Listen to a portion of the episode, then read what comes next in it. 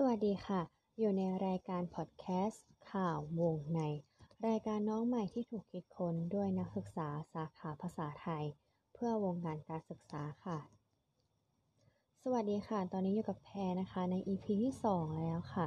เกี่ยวกับเรื่องของข่าวในวงการการศึกษานะคะ วันนี้เราจะมาดูข่าวประจำวันที่ 24 กุมภาพันธ์ค่ะ เกี่ยวกับเรื่องเปิดโปร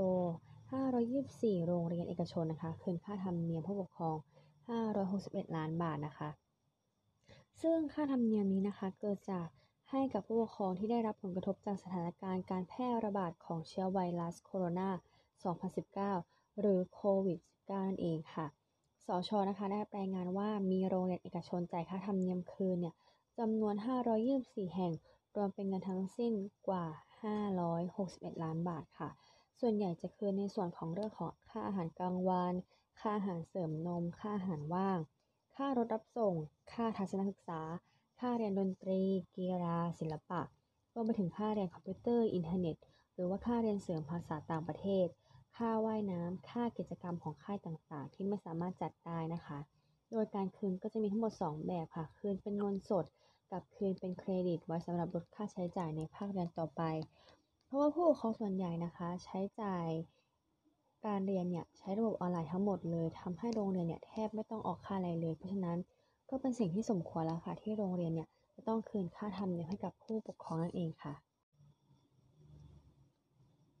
ต่อมาในข่าวที่2นะคะที่เกี่ยวกับวงการการศึกษาก็คือเกี่ยวกับเรื่องที่ว่าเอ๊นักเรียนของเราเนี่ยจะมีการผลิตรองรับ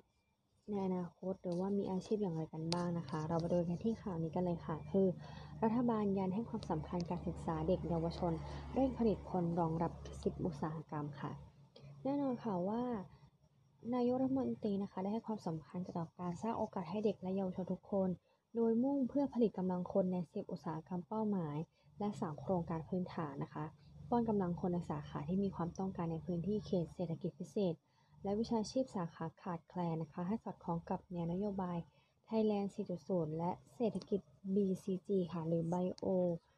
c u l t u r a นะคะ Green Economy นะคะ ซึ่งทางกยศเนี่ยได้มีการสนองนโยบายก็คือทำโครงการขึ้นมาค่ะ คือโครงการส่งเสริมการพัฒนาทุนมนุษย์ หรือที่เรียกว่า Human Capital นะคะ ซึ่งดำเนินการระหว่างปี 2562 เนี่ยไปจนถึงปี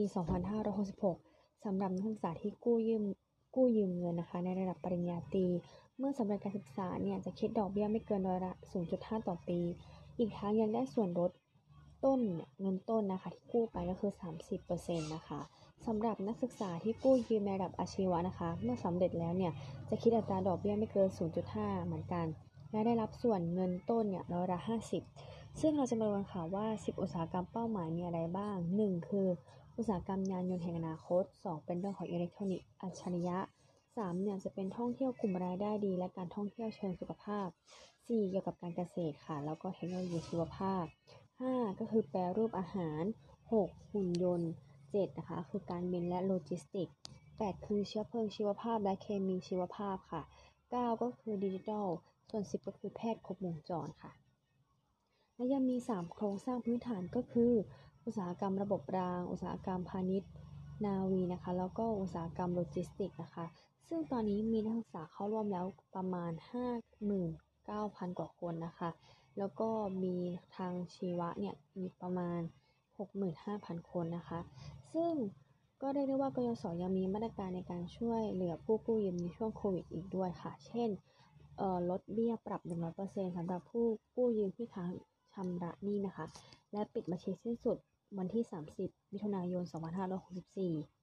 2 ก็คือลดเบี้ย 80%เฉพาะผู้กู้ยืมที่ยังไม่ถูกดำเนินคดีที่ชำระหนี้ค้างให้มีสถานะปกติ สิ้นสุด 30 มีนาเอ่อมิถุนายนนี้นะคะ แล้วก็ลดเงินต้น 5%สำหรับคนที่ไม่เคยผิดชำระหนี้ และชำระหนี้แบบปิดบัญชีในคราวเดียวกันสิ้นสุดวันที่ 30 มิถุนายมิถุนายนนี้นะคะ ส่วนอันที่ 4 ก็คือลดอัตราเบี้ยนะคะ ปรับจาก 7.5 เนี่ย เหลือ 0.5 จนถึงวันที่ 30 มิถุนายนนี้ อีกทั้งยังพักชำระให้แก่ผู้กู้ยืมที่มีบัตรสวัสดิการแห่งรัฐ 2 ปี ก็คือเป็นบัตรปี 2563 กับบัตรปี 2564 นั่นเอง